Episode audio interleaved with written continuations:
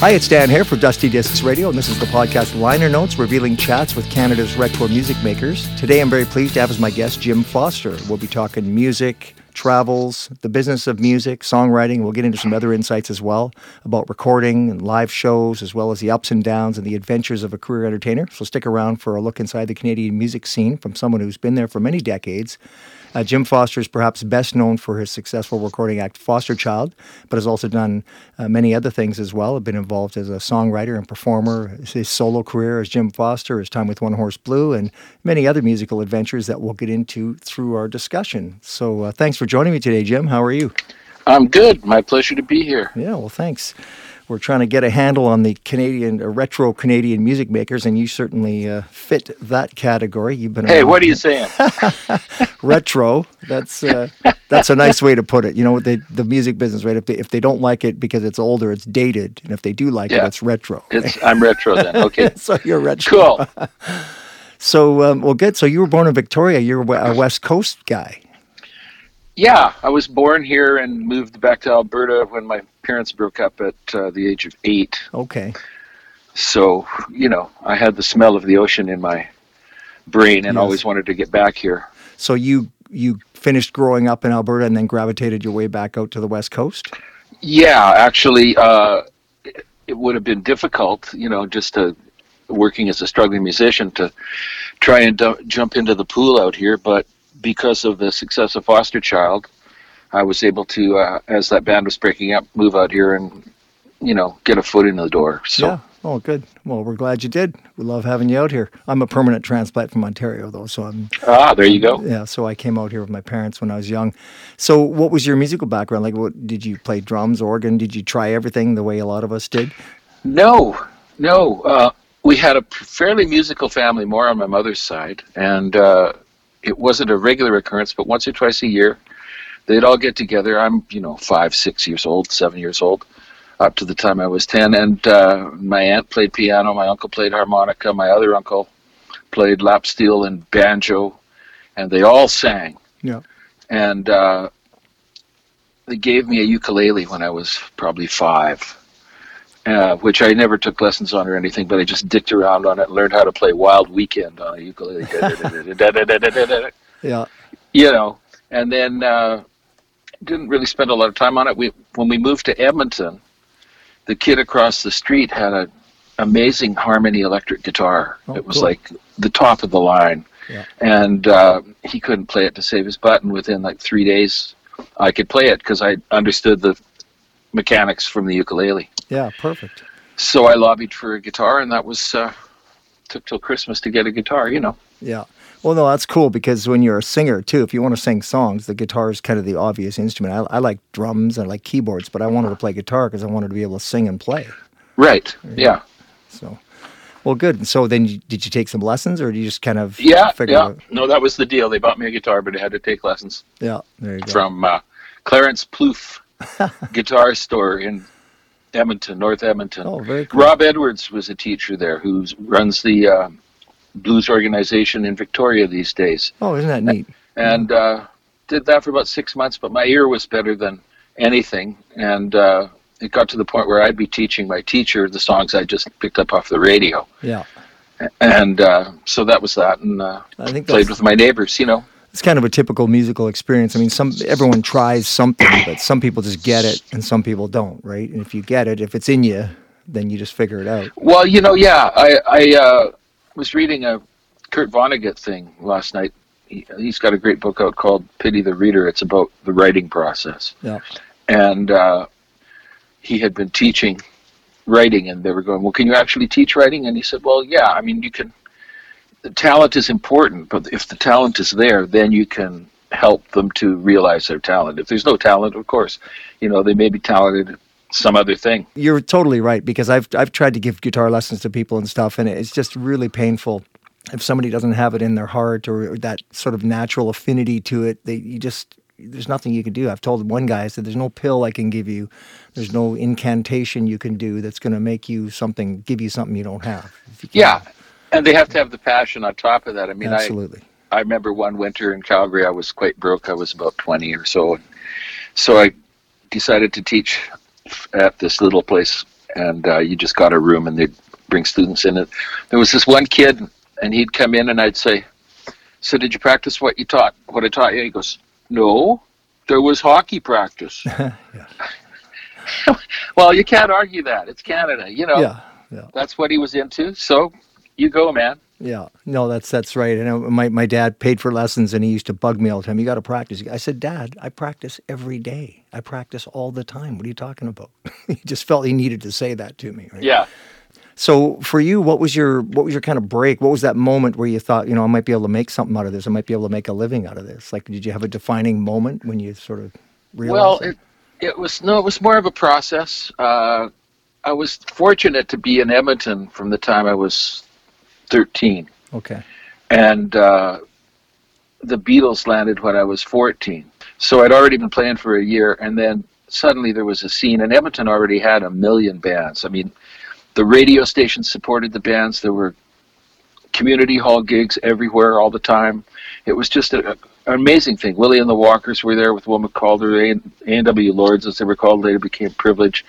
Yeah. Uh, Lenny Richard and the Nomads. People were making records, and so I just had a little dickety little band, but we could go out and make 50 bucks playing in a church hall somewhere on a Saturday night, Yeah.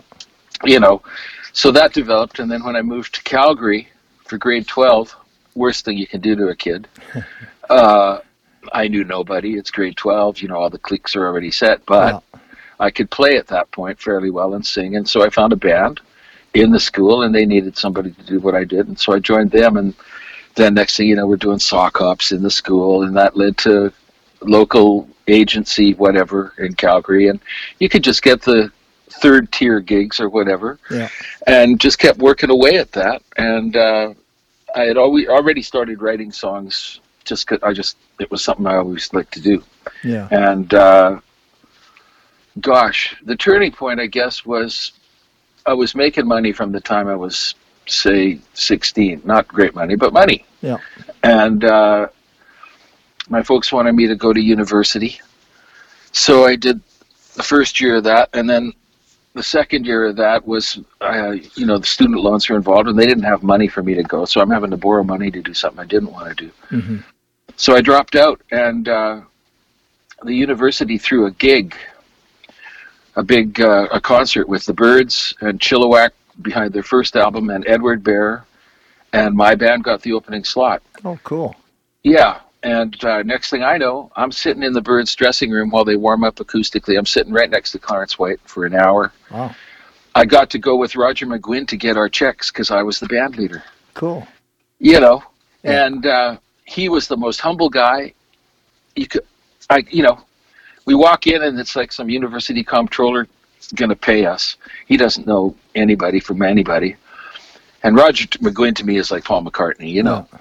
And uh, so the guy says uh, what's your name? I said jim foster. He says what band? I said joshua hill. He says gives me a check.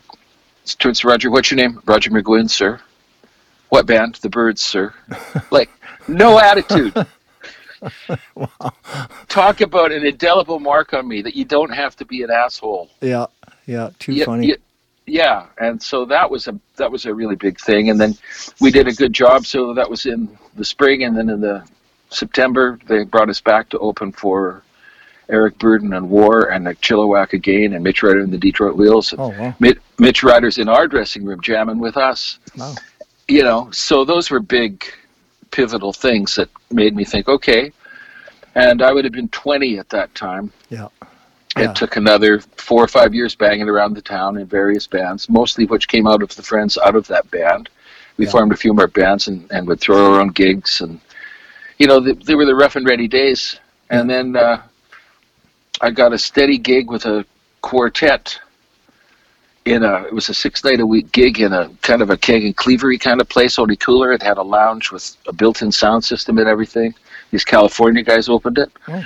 So, uh, they sent a band up from California to open the place, and Greg Leisz, who's now the go-to steel player and lap steel player in the world, he was in this band and got me started getting me to play slide and everything, and uh, befriended me. So when they left, it was a six night a gig week or six night a week gig. They did two months, and then it was up for an, another band. So we auditioned, and we got it. Oh, so nice. suddenly I had six nights a week work for good money, Yeah. and I could work out my original material. And uh, Cool. So this was in I- Calgary, right? You this was in Calgary, yeah. And and so then I got heard by some uh, local representatives from record companies. It was Warner Brothers actually at the time, just the local guys working in the warehouse and stuff. But they Yeah. called some people, and next thing I knew, I was doing a demo, and Gaye Delorme produced the demo. Yeah. And uh, then we didn't even end up signing with Warner's because my manager at the time thought, well, let's see what we can get from somebody else. So we ended up signing with CBS, and that was the beginning of Fosterchild. Uh, Yeah. I did a, I did a, just did a single. They said, well, let's just do a single of this song that Gaye had helped me demo. So we did a single and got a radio hit out of it. Yeah. And then they want that was a song called "Let Me Down Easy." Yeah. And then they wanted uh, an album, and I didn't really have a band that was capable of it because most of them had gotten fired doing the single. Yeah. The little, know. little tension and a little stress in the Oh. studio there. The Italian producer takes you aside and says, "Jimmy, you're going to remember this day. It's the biggest day of your life. We have to fire the band." yeah. Interesting. So. It, yeah, it was pretty uh, strange and, and hard Yeah. to deal with. So uh, you were recording and kind of demoing tunes for a few years leading up to that, though, right? That wasn't your first. Uh, Yeah, just on my sound on sound recorder, you know. Okay. Yeah. And then Foster Child sort of emerged out of that house gig. Was that the actual band, or did you have a separate recording? It was the it was the band that did the demo. Okay. and then I had to replace a bunch of people because the drummer wasn't good enough to record Yeah. Okay. All the stuff that shows up in the studio, you know. Yeah. Yeah. And uh, so I called my friend Vern Wills, who was the only person I knew who had made a record up in Edmonton, Yeah. and uh, he said, "Hey," I called him from Toronto. He said, "Hey, I just heard you on the radio. That's a great song." I said, "Well, I need a band. I need another songwriter to work with, and that's what you do. And you've had a record out, so you understand the process. You want to be in the band? Okay, yeah." So that was the Oh, beginning of that whole project with the albums and stuff. Okay, yeah, because I was curious about that because when you're doing a house gig too, six nights a week, it kind of sucks the uh, musical life out of you if you let it, right? So, Well, it was a tiny little lounge, though. yeah, So it's a quartet working in a hundred seat lounge. Yeah. okay, and soft seats and uh, you know we worked hard at learning new tunes and we were doing like eagles and loggins and messina and uh, Yeah. pure prairie league it was more of a country rock kind of setting How did you? I mean, back then, a lot of the record companies were splashing a lot of money around for projects that they thought would, would go somewhere. And how did you end up with the CBS deal? well because they heard the demo uh, we sent them the demo Yeah. of let me down easy and they said yeah it's a great song we want to re-record it Okay. with our producers Yeah. which they which they did and in some ways uh, may have missed the boat on it and be, because this was an Italian producer who had worked with Phil Spector Yeah. and I was I was coming from Eagles and Neil Young Yeah. so that stuff was gone it was like don't ever bring that acoustic guitar in here again Yeah. Oh, interesting. Which is kind of your main thing, especially these yeah days. right? I've still got my Martin D28 and I've had other people tell me other engineers tell me it's the best sounding guitar they've ever heard so Yeah. you know It's funny eh, how you get a producer, especially if you get a hot-headed one. It's uh, changes the whole dynamic. And where did you record that?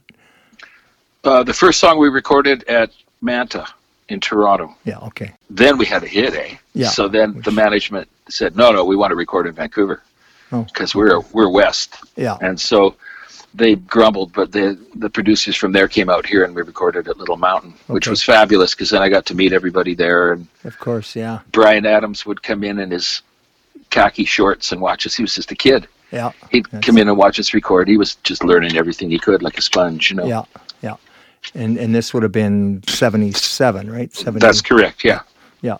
And then so you got to come out to the West Coast and and and do your thing out here, and then of course you ended up centering the band around here. Or did you go back to Calgary once you were? Well, no, we were still in Calgary for the next two years, and then moved out here at the end of '79, Yeah. October '79. Okay, and then so you had uh, until we meet again, and I need somebody. I listened to the whole album, and it's it's super cool. I there's a few things like I like. Are you ready to fly? It's a cool tune, that easy to like, and Nice. real good. Yeah, That was the original title. Are you easy to like?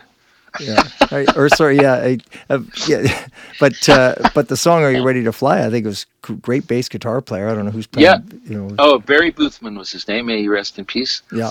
Yeah, Really he. Barry was uh, he was great Yeah. and intimidated as heck by the fact that they brought in Larry Londin to play drums. Yeah. And I don't I don't know if you know who Larry Londin is, but he was somebody who'd played on Motown hits. He played with McCartney. Yeah. When McCartney was down in Nashville, he played with the Everly Brothers, Big one of the guys. Yeah. Yeah. So he came in and, and uh, made the album. Yeah. Really, he directed the album and just made it happen. And and Barry was so intimidated by him, he sat with his face to the wall. We just we were set up in a circle around the drums, recording live Yeah. and and uh, Barry sat with his face to the wall and a bottle of Jack Daniels between his legs. Well, too funny because it's great. I mean, I, the the bass part you don't notice it unless it sticks out, and you go, "Wow, that was really good." Well, then- it was then- important to him, you know. Yeah, it was good too. So So then you got a couple decent hits off of that, right? Until we meet again, and I need somebody. That was the two that I need somebody tonight. That was the two songs. That, yeah. that kind of did something for you. Yeah. There. Now that was. to- Go ahead. Oh, I was just going to say, "Magic in the Air" uh, was one of Vern's tunes, so that was a, Yeah. a pretty good hit off the off the get go. Yeah. And they made us redo "Let Me Down Easy," and it was virtually live in the studio, and it wasn't as good as the single, but the single didn't sound the same, you know, And so that was the redo then on the first album. of "Let Me Down Easy." Yeah. Okay. Interesting. And and so why why did you decide to redo it again if you'd already had airplay on a previous Well, because it needed to be on the album because that's the only song that we were famous for at that point in I time. Okay. But the producer, this temperamental Italian guy, was, I'm not producing that again. I, I already did that. I can't do that. I Oh. just can't do that. Huh.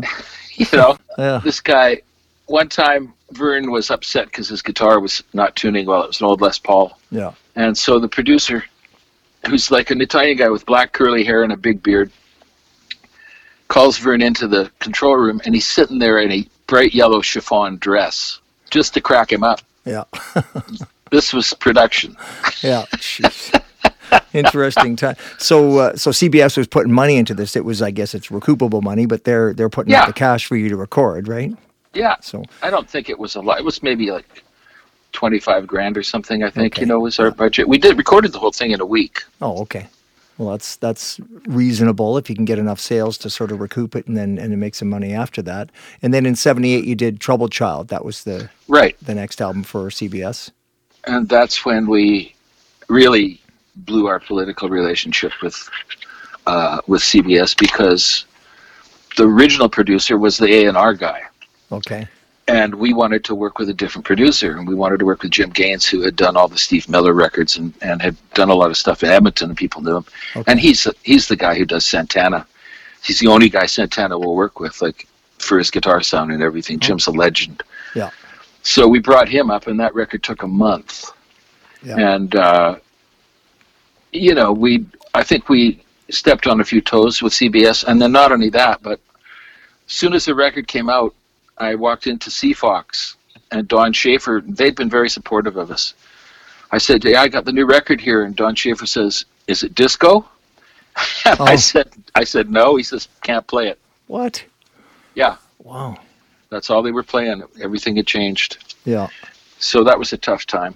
And so there was the, there was no real definable single up. I mean, I listened to the whole album, and that uh, "It's Too Late Now" is is good. The song "Trouble Child" is good too. I think. It's Yeah, good. Too Late Now got a fair amount of radio play because it was sort of easy listening ish. Yeah. You know. But yeah, nothing like the first record. Behind the Eight Ball was popular in certain circles, you know, but uh, yeah. there's some great stuff on that record. There's some real sophisticated stuff on that record. Vern came up with some great songs. Cuts Like a Razor Razor's a fabulous tune. Yeah. You know, it just was what it was. I know. Like So- uh, here comes the heartache. Like the nice double lead. There's a Hammond on there, and it's it's melodic Yep. tune, harmonies. Got a even a kind of a country rock sort of Yeah. flavor. It's good, right? You must know Pete Sweetser, I imagine. Of course, yeah. I had it. He Yeah. played. He played on my album actually. One, I did an album in 2005, and I hired him. We went down to the Rock Space, and he brought his Hammond down there and his old Leslie squeaking, and it was beautiful. I love Yeah. it. I love the Hammond organ. That's my favorite. Well, Peter had played with Vern prior to Fosterchild. Yeah. And uh, we were out here doing the first record and needed some keys and so vern called peter and brought him in and that was it he joined the band Nice. And that's him playing on there. yeah Beautiful. on both albums it's Yeah. all peter Yeah, and then of course, so you're you, so you're trying to get the producer you want. You're trying to record where you want. You're trying to record the tunes in the way that you want. You're trying to keep the band together, and then of course the record companies they, they're the what have you done for me lately guys? And where's the single? And that sort of. Oh yeah, it's all typical. It's all totally typical. So you're going through all that. It's in, so lots of ups and downs. I mean, the 70s and 80s was a, a magical time for music and for the music biz, but it was also tough chasing the hit songs, right? Did you f- feel that Yep. challenge of chasing the next hit? Well, it was just hard enough to write a good song. Yeah. uh, period. I mean, I wrote. I, I I like to say I wrote a lot of Frankenstein's. That is to say, they laid on the slab and looked like songs, but you could see the stitch marks. Yeah. You know, they didn't have the thing. If if I was trying to write to order, Yeah. the the best songs I wrote just came from the ether, more or less, and. You don't always know if it's exactly the song that you need, but Well, it's interesting you should say that because, you know, I, I talked to Mark Jordan, you know, we talked about songs and hit songs and stuff, and he said he never wrote for a specific artist. But the other thing that he pointed out was that songs, writing hit songs kind of a myth because it needs to be presented in the right way, produced in the right way, promoted in the right way. Like it needs, there's a lot of things have to come together with that song, even if you think it's a good song, right? absolutely. So I, I thought that was pretty interesting from somebody who's who's had some substantial success, but kind of felt a bit lucky at times too, right? Just I think most people do that that have had that success. It's just you start to understand that you're not in control of of the all the creativity. That some of it is outside of you, and then there's all that other stuff. yeah, the right artist and and just the right production can make or break a song Yep. too, right? Oh yeah, and if she's cute, it's even better. You know? yeah. Well, well, listen. Let me take a short break, and we'll come right back. I want to ask you about the the next record deal you had, and about the next album you put out. So we'll take a short break. Okay. We'll be right back with Jim Foster. You can hear music from today's guests and other Canadian musicians from the 60s to 80s every Tuesday and Thursday on Dusty Discs Radio, including one hit wonders, regional favorites, songs from the top and bottom of the charts, TV show theme songs, commercials, and a news clip or two from back in the day. Listen online at dustydiscsradio.com or download the TuneIn radio app to your tablet or smartphone. Search Dusty Discs Radio and mark it a favorite. Now let's get back to our special guest. All right, we're back. We're talking to Jim Foster about his experiences and about his uh, record deal that he had. And I guess uh, you lost the CBS deal, and then you released the next album was On the Prowl, and you signed with Vera Records. Was that uh, a Canadian record company? Vera Cruz. yeah. Veracruz, well, we had no plans. We were Vern was playing bass in the original Loverboy, and uh, we had moved out to Vancouver, and we just went back to Alberta to do a couple gigs. And uh, Wes Dakus, who ran the studio in Edmonton, also owned Veracruz Records, but Okay. they would do CKUA live broadcasts. So you'd go into the studio and you'd play for an hour, and they'd pl- play it on the radio. So the tape had been used for like a hundred broadcasts Oh, over and over and over. oh wow. So we played for an hour, and Wes was like, "Geez, we could release this." so we came back the next day. We were in town for a week doing a club, and uh, we came in again the next afternoon and did another three songs. And uh, he said, "Yeah, okay, good, let's do this." And so then we played Calgary the following week, and Vern and I would get on a plane in Calgary every morning and fly to Edmonton, go to the studio, mix all day, and uh, fly back to to Calgary and play that night Wow. For a whole week Gee. and mixed the album. Oh God, yeah, Yeah. Must have been tired, man. oh, yeah, yeah. But stoked, kind of too, because Yeah. you know, well, we're we're doing another record. We weren't going to do another record, and then not much happened with that. Best thing that happened with that record for me was that uh, because Wes is, was an old uh, pioneer of Canadian music scene. He's close friends with Joni Mitchell and Neil Young and everybody, and so unbeknownst to me, at some point he got a copy of that to Neil. Yeah. And Neil heard our cover of Helpless, and uh, years later, like 20 years later or whatever, apparently, and this is what I'm told, he was playing in Duncan with Randy Bachman's band and uh, for a benefit. And one of the guys asked him what he thought of k.d. lang's version of Helpless, and he said, "Well, it's okay, but there was this band in Alberta in 1979. that, Man, they really nailed it." So, Cool. Yeah, And that was you. that was me. Awesome. You know, Yeah. yes. So you didn't. There was no real serious radio play from that, I guess, and, and then of course a small radio uh, record company wouldn't have the budget or the promo. Well, it's yeah, exactly. What's funny? There's the funniest story about that is that the the lead off song was called Hideaway, yeah, and uh, somehow or other, it ended up down in Windsor, Ontario, on a battle of the new 45s Oh. on radio. And Windsor was like the big market because it's right across the river from Detroit. Yeah. And we were up against a song by Queen, and we won. Oh, And and their song was "Another One Bites the Dust," and we did. wow. Jeez, isn't that funny? Yeah. Yeah. So God only knows, you know. Yeah, well, it's sort of that that the business is stupid that way too. You're trying to reach for that brass ring, and you think you're almost there, and then these these things happen, and then you get you know you get smacked Yeah. back down again. Yeah. right? Keeps you humble. So, uh, so then, yeah. So yeah, go ahead. Oh, I was just going to say. So then that was kind of the end of the band. And uh, speaking of being humble, I I grew a beard and uh, tried tried to not be Jim Foster anymore, and went out and played pubs. Well, you Doing- uh, you joined One Horse Blue though, right? Did you not? Oh, much later. Much later. Okay, yeah, Much later. Yeah. Yeah. No, I did pubs for a while and, and just worked on writing. yeah, And uh, Lou Blair was had been our manager in Fosterchild and had told me that he was interested in managing me, but not the band. okay, So we were still in touch, and when I had something, I'd send it to him. So I wrote a song called "Dancing on the Power Lines" yeah, and demoed it up at home, and and uh, he said, "I can't believe you wrote this," and so that because he was more into a rock thing, because you know they had Loverboy and Bruce Allen and Bryan Adams and all of that kind of thing, and uh, before I even was able to get it out, Doug and the Slugs covered it.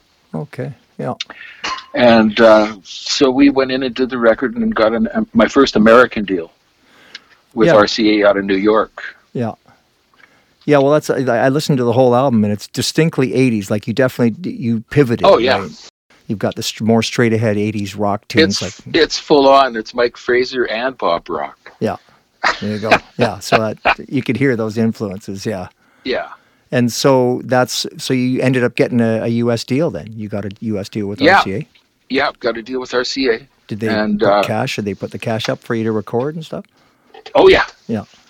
yeah. And then uh, we weren't planning to do any touring until we got more tunes done or whatever. But then RCA offered me an opening slot on the Mister Mister tour, and they were number one at Billboard at the time with Broken Wings. Nice. and I didn't have a band. Oh. So uh, I hired. I asked Daryl Burgess, who had played drums on the record, Yeah. and co-written a few things with me, and uh, we got Jim Ryan, who now plays with Dirt Road Opera. Yeah. And played with the Cruzeros, played with Patricia Conroy for a long time. Yeah.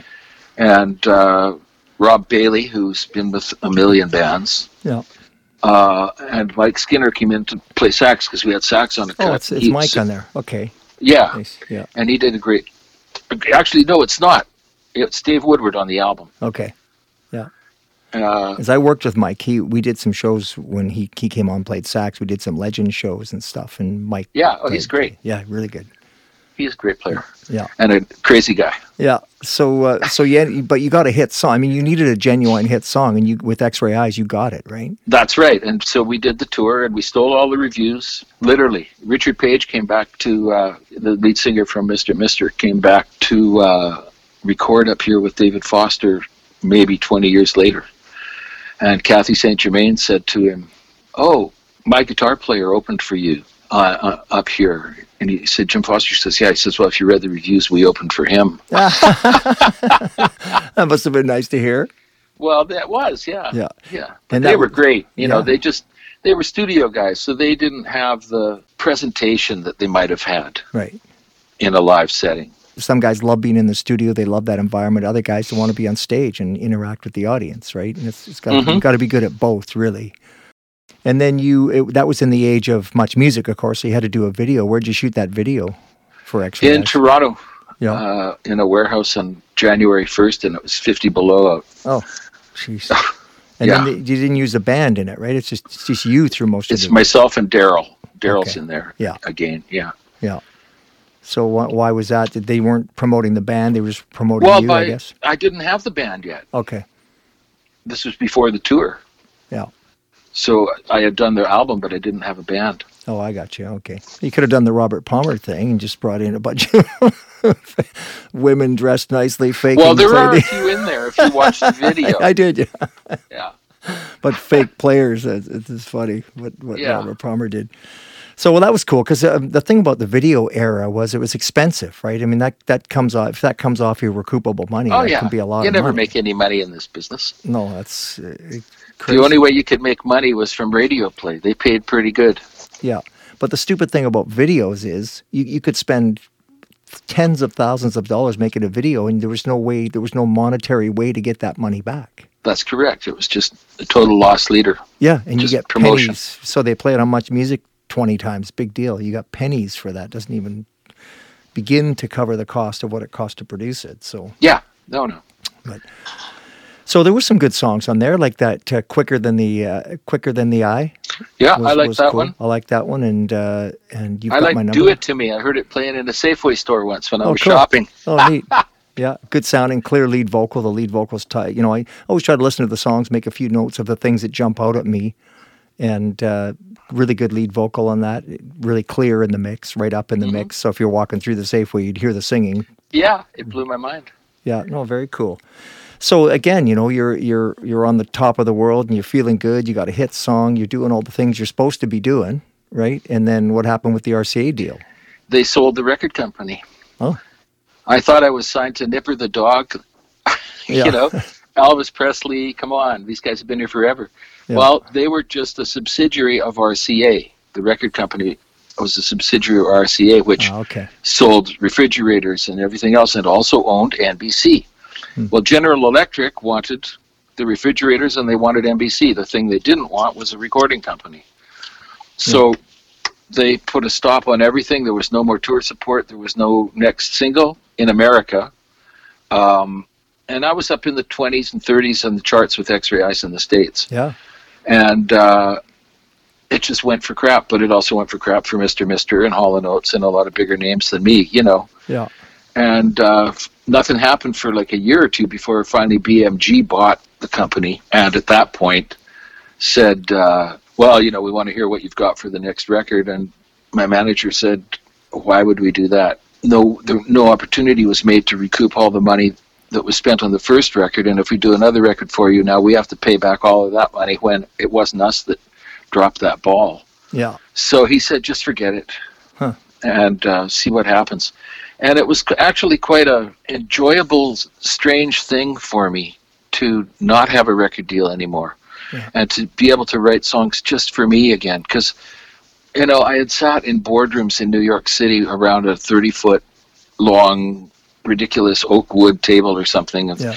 private chefs and all these guys talking about everything. And and I'd be writing a song, and they'd already be in my head. Are they going to like this, or should Yeah. I? Is it, you know, and so that I got rid of that, and uh, just started working for myself again. And then Jim Ryan, my bass player, was working with Patricia Conroy, and he took her uh, song called "Here We Go Again" that I'd written, Yeah.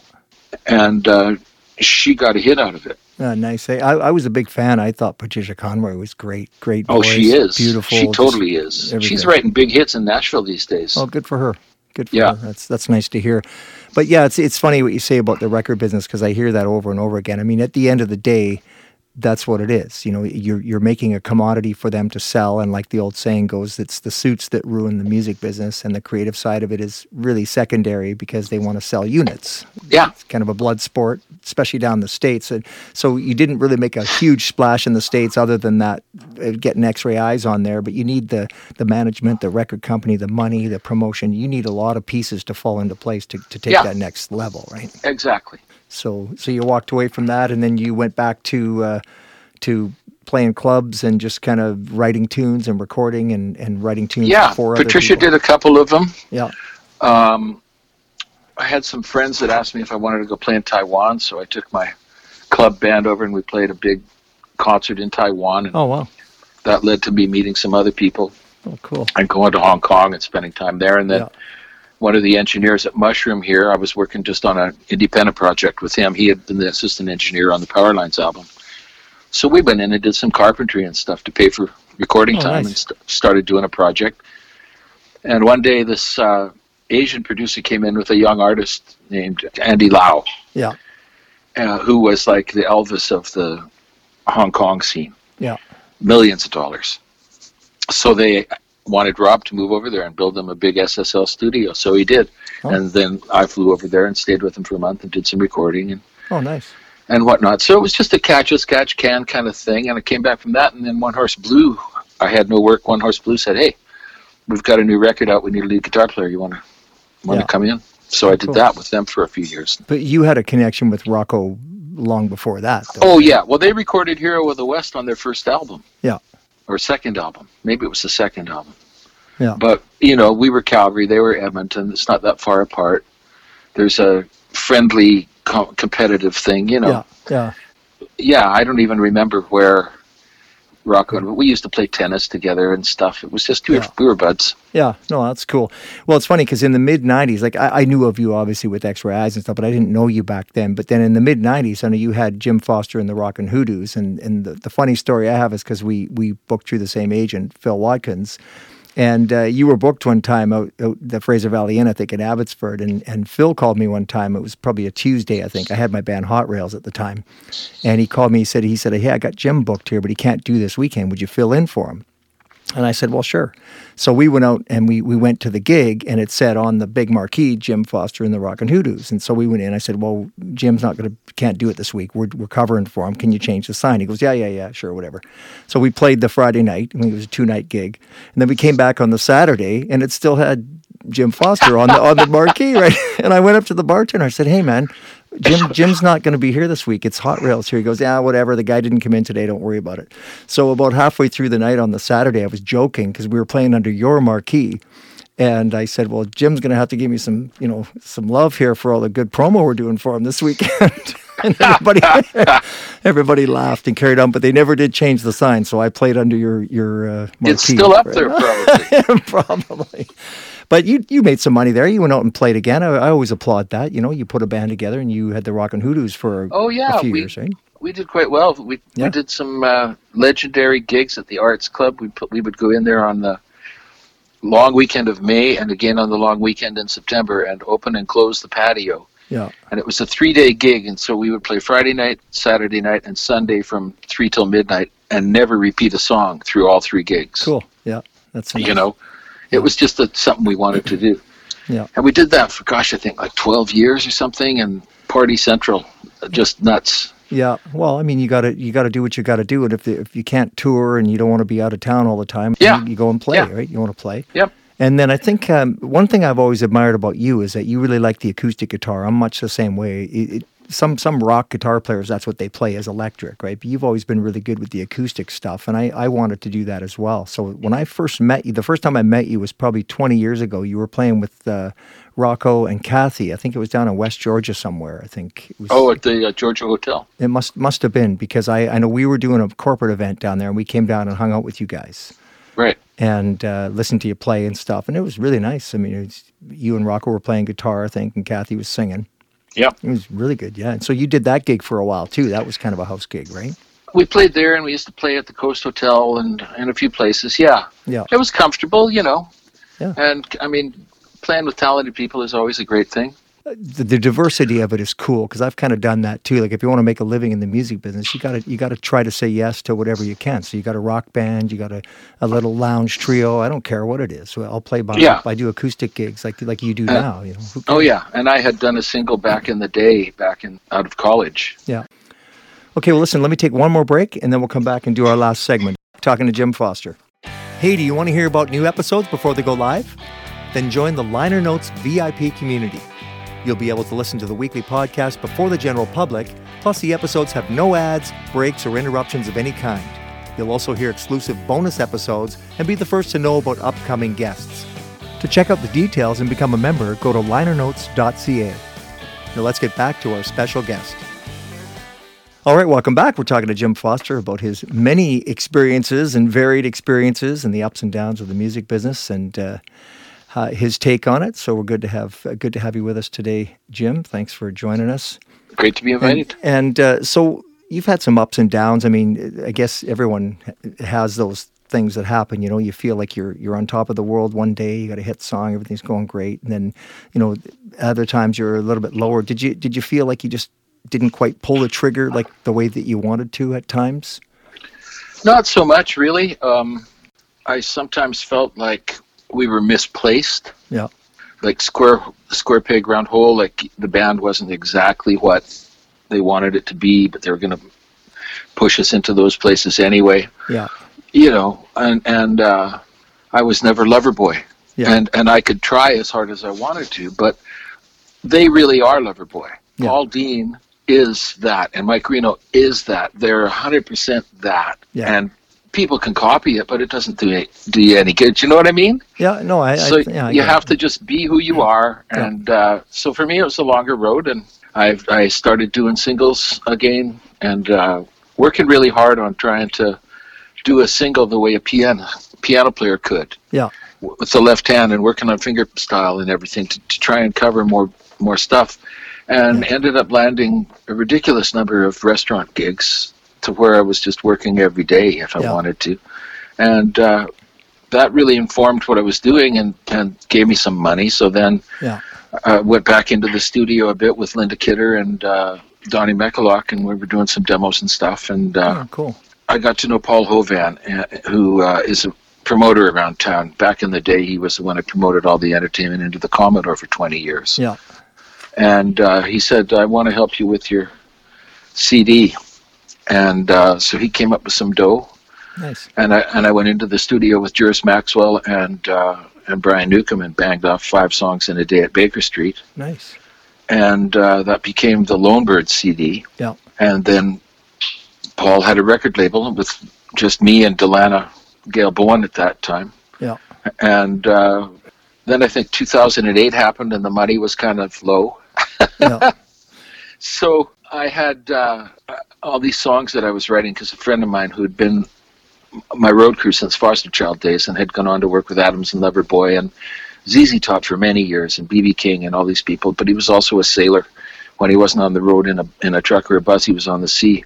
Yeah. And he passed away. And uh, I got a couple songs that just I know they came from him Yeah. Oh, nice. late, late at night. And so I recorded a CD called Sailor's Advice. Yeah. And, and I recorded it into my iPhone with my iPhone sitting in a Kleenex box. So the mic was sitting up facing me. Yeah. And uh, it's all mono and it sounds great. Yeah. Oh, cool. I learned how to work that microphone. Yeah. And uh, it's all live vocals and guitar simultaneous. So no headphones, so no pitch problems. Yeah. Yeah. That's the other thing, right? Nobody ever talks about that. When you get into overdubbing and you're wearing headphones, you don't have a true sense of pitch. Yeah. because the Doppler effect comes into play. Yeah. So then they go, oh, that's pitchy. We'll punch you in. Well, suddenly you've lost the integrity of the performance. Yeah. There's all these bits and pieces stitched together. So I figured, you know, Robert Johnson can just play with a mic under the bed. No, it's a good point that you make because it, it I find it's a very artificial environment. You know, you grow up and you're playing and you're singing and playing and it's real natural. And then you get into the studio and it's kind of weird. You know, your your guitar's rubbing against your shirt and your voice isn't quite right and you're hearing it through the headphones. And it's just a an artif- It's a different experience. Yeah. Um, it's And a- some people are great at it, but Yeah. I just found that there was something about the immediacy of just sitting down and playing my guitar Yeah. and singing simultaneously. And I never had any pitch problems that way. Yeah, no, that's cool. Uh, so I was going to say about the band, like like what I've discovered over the years and sort of analyzing the situation. I mean, the big bands like the Loverboys and stuff, when you got, you know, 5, 10, 15 hit songs, I mean, you're off to the races, you're good, right? But there's a below that is this sort of mid-level of bands. So they're good bands. They got a couple of songs that did real well, maybe a maybe one genuine hit song, but it's really hard for those bands to make a living because your expenses trump the money that you're bringing in, right? Yeah, Or the singer has to join Ringo's band. yeah, there you go. you know, so f- Well, that's the music biz, ain't it? yeah, for the mid-level bands, you know, the the, the, the, big guys, they, they get what they get because they're all independently wealthy. The rest of us, you know, are just trying to make a living, right? Yep. So, Oh yeah. so what sacrifices did you make along the way, like for your personal life and your, what did you give up for your aspirations? Um, I gave up having children. I made a Yeah. conscious decision to not do that because I knew Okay. if I did, I'd have to stop playing. Yeah, I, I'd seen that happen to too many people. I kind of maybe regret it, maybe don't. yeah, Um, there's no point regretting it. I am yeah. Who, I- who I am now, and uh, you know, Yeah. and writing is still a real joy for me. And and that had I cut that continuum off, you know, it wouldn't be. So Yeah. And then, so looking back on your career, though, is there anything like from from now where you sit now, looking back, wh- what would you change, or was there anything that you like your managers, Nothing. you know, your bandmates? No, I wouldn't change anything. Yeah. I'm I'm actually quite happy, which is how I've managed to get along. You know, Yeah. through everything is just trying to always look on the bright side of life. you know, Yeah. um, just little things like uh, getting a phone call one day and asking if I wanted to write with Murray McLauchlan, who had been one of my heroes back when I was in my 20s. Yeah. And next thing I know, Murray shows up at my house with a case of beer, and we're sitting in the kitchen writing a song, and he goes, "I'm going to put this on my album." Well, I mean, you know, Nice. yeah, for me that that was just Yeah. beyond, above and beyond, and uh, Yeah. Paul helping me do the CDs, and and I did the last one, and uh, gosh, Yeah. basically sacrificed my marriage on the last CD. Just it was like I was gone. I was doing the CD. My mother had passed away. I was pouring everything into the CD, Yeah. and. Uh, the last song that I got, we'd already released the CD, and but the song came called "Radio On," and I, I, I was like, I like this. Yeah. And uh, so I sent it to Dean Hill just on the that's the thing, and he goes, "Oh my God, this is great, but I DJs can't play what they want to anymore." Yeah. Send it to Terry David Mulligan. So I sent it to Terry David, and he loved it, and uh, started playing it on CKUA. Yeah. And uh, then we did a little video of it, and I didn't make a penny off of it, but that's not the point. The point is, I still felt validated Yeah. and I don't I don't have to do that all the time and now it's another few years later like I've been just locked down over here because we're old and now we finally got one vaccine shot but Yeah. you know it's it's scary Yeah. so I haven't done much I haven't played I haven't felt like doing anything and then I got this little idea for a guitar instrumental with one word every once in a while it goes what Yeah. and uh, so I did a quick recording of it. Well, I sent it off to Terry last night, and he really likes it and wants nice. to do a radio edit, and he's going to play it. Oh. And uh, there's a band, a local blues band that I'm not going to mention Yeah. because you know I don't want to jinx it, but they're really interested in doing it, along with another song that I wrote for them. Oh, good. So you know that Yeah. keeps me going. It's not all about money, although some money would be nice. Yeah. Well, you know, you you uh, you grabbed for the ring and you and you got it to a certain measure. It's just you know when you're looking back, like uh, one thing about you that I, I've I've always known about you is you know you you seem like a pretty nice guy and and reasonable guy, and and I always wonder about the music business, like for myself too. I try to be nice, but then you have to push sometimes too, right? Do you think that you know like someone like Bruce Allen, who's really rough and tough and just pushes, push, push, push, and he gets credit for that, whereas other guys you know, sometimes are too nice. Do you think that you were too nice or too passive? Well, maybe? you can't do that as an artist. yeah, I mean, I suppose you can. Don Henley has a bit of a reputation that way. But you want your manager to do that for you, yeah, you know, or else you're an asshole. And your job as an artist is to be, it's not about being likable, it's about being believable. yeah, You sing the song, and they need to believe that you really feel it, that you really mean it. And hopefully you do, you know. And if you've got a voice like Bryan Adams, you can make that believable. Yeah. And so Bryan can't be going around yelling and screaming at people, but he'll yell and scream at Bruce, and then Bruce will go out and yell and scream at other people. yeah. Yeah, I guess, you know, for me, being a sort of mid level guy, I've, I've made a living for the last few decades, but I've, I've really had to try to balance that out because if I don't push, then I don't get. And I need to get because I need to make a living. So I try Yeah. to be nice, but I'm also pretty intense about getting what I need to get, you know? Getting bookings and stuff. Yeah. Yeah. Oh it's- yeah, because it's a it's a eat you up world out there. Oh, yeah. Yeah. So, So I, yeah. I just wondered if you thought you were you were too nice. no, no, no. I was Yeah. stupid sometimes. Yeah. you know, naive uh, with regards to the politics of how an agency works Yeah. and uh, or a record company and pissing people off in my naivete. Yeah. Uh, but you know, that's just learning. Yeah. What else can you do? And uh, I feel I feel quite happy to have had, as a friend of mine said about his success, the modest success that I've had. Yeah. Somebody said to me once, "Wow, man, they didn't know anything about me. They just heard me playing at a gig. Wow, man, you're amazing. You should be really famous." And and without thinking, I said, "You know, I almost was twice. It's not. It's not for me." That's funny. it's- yeah. it's really uncomfortable Yeah. when people know who you are. That's something that not that many people talk about. All these people out there these days want to be famous, as if fame was like something. But when you're walking down the street and people know who you are, and you don't know who they are, it's like having a target on your back. It you is an odd. It is an odd feeling. It's. Uh, I've, I've had people come up and, and talk to you like they know you, and and you have no clue who that person is. That is an odd sensation. And if it's a girl Yeah. and she's all effusive and her boyfriend's standing there with his arms crossed looking at you like, you know, that's really uncomfortable. Yeah, that's good.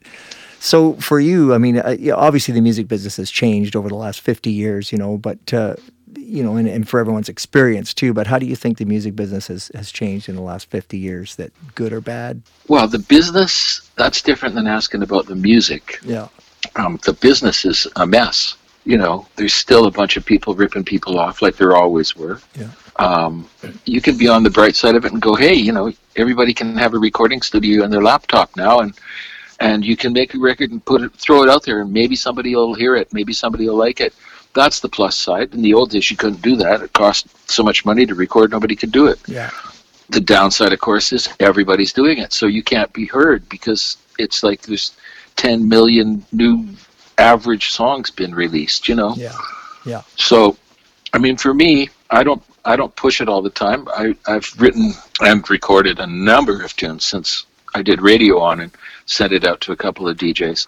Yeah. But this new one I thought was worthy, so I picked my spots. But at least I know a couple of people I can send it to, who might play it Yeah. once or twice. Like like Dean Hill liked it, he, and he said so. He asks me on Facebook. He says, "Can I play the first minute of this?" Yeah. I'm like, "Yeah." Of course. Yeah. you know? And so next thing I know, some guy I don't even know comes on Messenger and goes, You were on the Fox today. And I said, uh, I think it was 101. He goes, Right, yeah, sorry. yeah, you were on 101 today. yeah. Well, Somebody hears this, you know? Yeah. Well, you got a platform that most people wouldn't have just because of your past, right? So that That's right. bodes well for you, and you can kind of do a little fishing and throw stuff out there. But you make a good point about the music business being saturated now. I mean, it's just the saturation level is through the roof, right? Yeah, and there's no, what's the word I'm looking for? In the old days, the, the record companies nourished young acts. Yeah. and the clubs nourished young acts. That scene's all gone. And so now they just cherry pick whoever's got something going on on YouTube. If you got enough things, then the record company comes along and goes, Well, we can make you a bunch more money, but of course they're going to make a bunch more money out of it more Yeah. than you are. And then a Yeah. lot of lot of it is scratching for pennies now. It's it's the same deal, right? Some people make a lot because they they have a certain way of doing that, and they have a platform that allows them to have millions of of viewers or or, or streams. But most people are scratching for pennies, right? Yep. So I just don't really bother. Yeah. It just seems pointless, you know. Yeah. Well, you're you're at a different point in life too, so you're. You yeah, I'm really- old. Yeah. Well, you don't have I- anything left to prove, right? No, I'm old and I get an old age pension now. That Well, just saves my ass. It's not much, but it saves my ass, yeah. you know.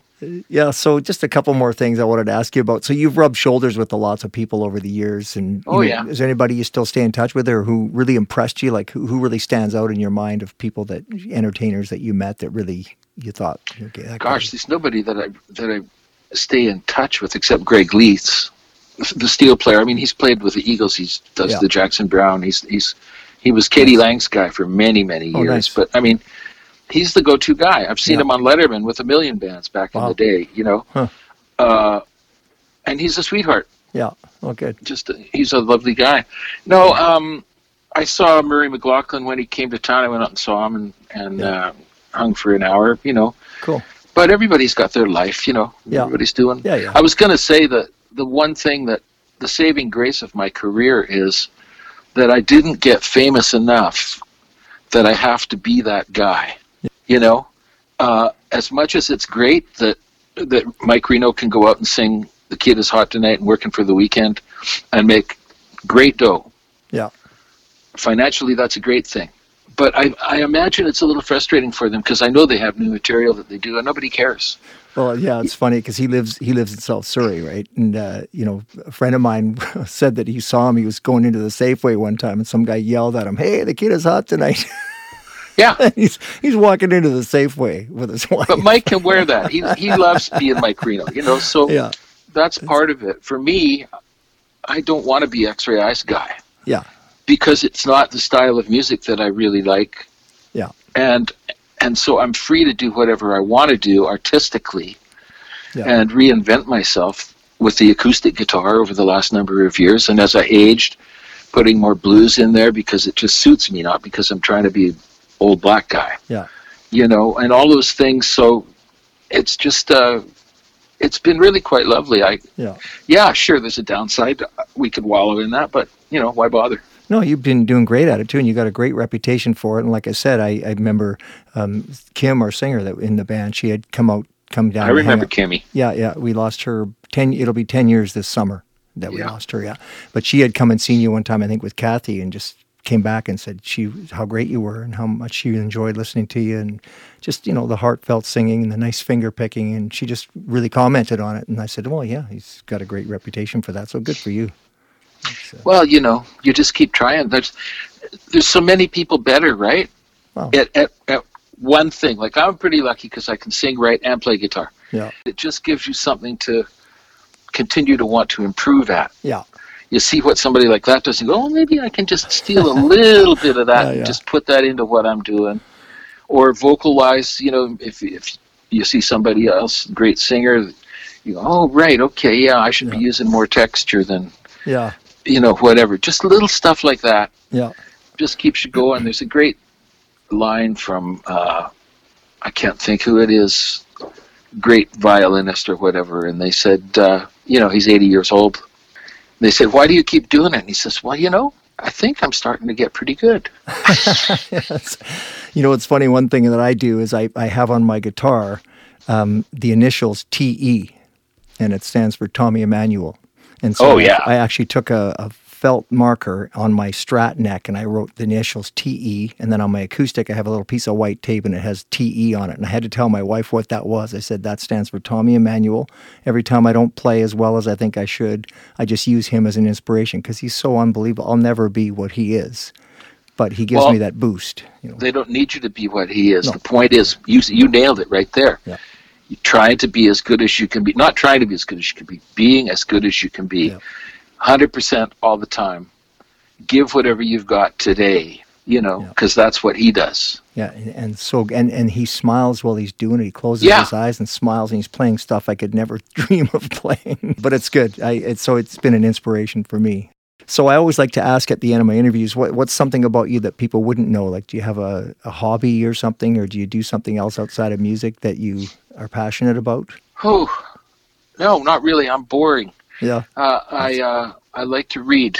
Okay. I read a, I read an awful lot because I I like the word, Yeah. and so and lyrics, uh, Yeah. you know, are are a big part of what I've always done. It. Yeah. The difference between a tune and a song is lyrics, and and Yeah. so that was a thing. And then these days, it's just you know, I got a cord and a half of maple out the side of the house that needs to be split up and hauled out to the back woodshed Yeah. during the summer, and Nice. that sort of stuff is, is really good. I had a used to have a place up on Savary Island where I built a cabin, Oh, nice. Yeah. and uh, finally had to sell it because I'm just too old to hump stuff up there. It just Yeah. you know, Yeah, and you can only, So- yeah, that's right. I, I have some friends that go to Savary every year because they got the big long sandy beach there. They got the yeah, it's fabulous. But my God, they call it Slavery Island because it's so hard to get your stuff over there. Yeah, and You then you you live on the Sunshine Coast now, so you're more rural. Uh, Yeah, were yeah. you a city guy before? Like you lived in the city for a lot, right? Well, I had a farm up by Ladner when I first came up from Alberta, and then uh, lived in town f- since then. Yeah, and you know, yeah, sure, you get you get urbanized, but it's nice to get over back over here, and it's semi-urban. Yeah, You know, especially with the the pandemic going on, it's great to not be in the center of all of that. yeah, I have to say, but there's a lovely group of folks over here, all the way up the coast. oh yeah, Uh, Yeah. um, just fabulous, creative musical people and artists of all stripes yeah, and I was lucky enough to fall into a, get introduced to a few, and then they've introduced me to more. And it's it's a really rewarding little cultural social scene up here. yeah. Nice. Yeah, I've spent lots of time up there, all the way up to Powell River and and back down lots of times. So I that's one of the most beautiful places in the world as far as I'm concerned. So Yeah, yeah. Well, good. Well, thanks for taking the time to talk to me. A really interesting conversation, and you shared lots of stuff about your journey and, and about what you're doing now, and I really appreciate it. I'm sure the, the listeners will like to know what uh, Jim Foster's been up to and, and what you're up to now. Well, I hope so. It's been really interesting, Dan. I mean, you know, I just came right out of the blue. I had no idea, and I hope somebody is interested. Yeah, no, it's, and it's, uh, it's been a lot of fun. Yeah, good. Well, thanks for taking the time, and uh, hope to talk to you again sometime. And and all the best to you.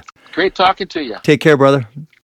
Many thanks to my guest, Jim Foster, for being part of the Liner Notes podcast and sharing some insights from his long and successful music career. More information is available at jimfoster.ca and also on Facebook at Jim Foster. You can find them there. We hope you enjoyed the podcast and invite you to subscribe to it and share it on social media so others can enjoy it as well. You can also become a member if you'd like notifications and other inside information and perks. We'd love to have you on board. And we also invite you to listen to dustydiscsradio.com Tuesdays and Thursdays to hear music from the Canadian artists you are hearing on this show. So until next time, I'm Dan Hare.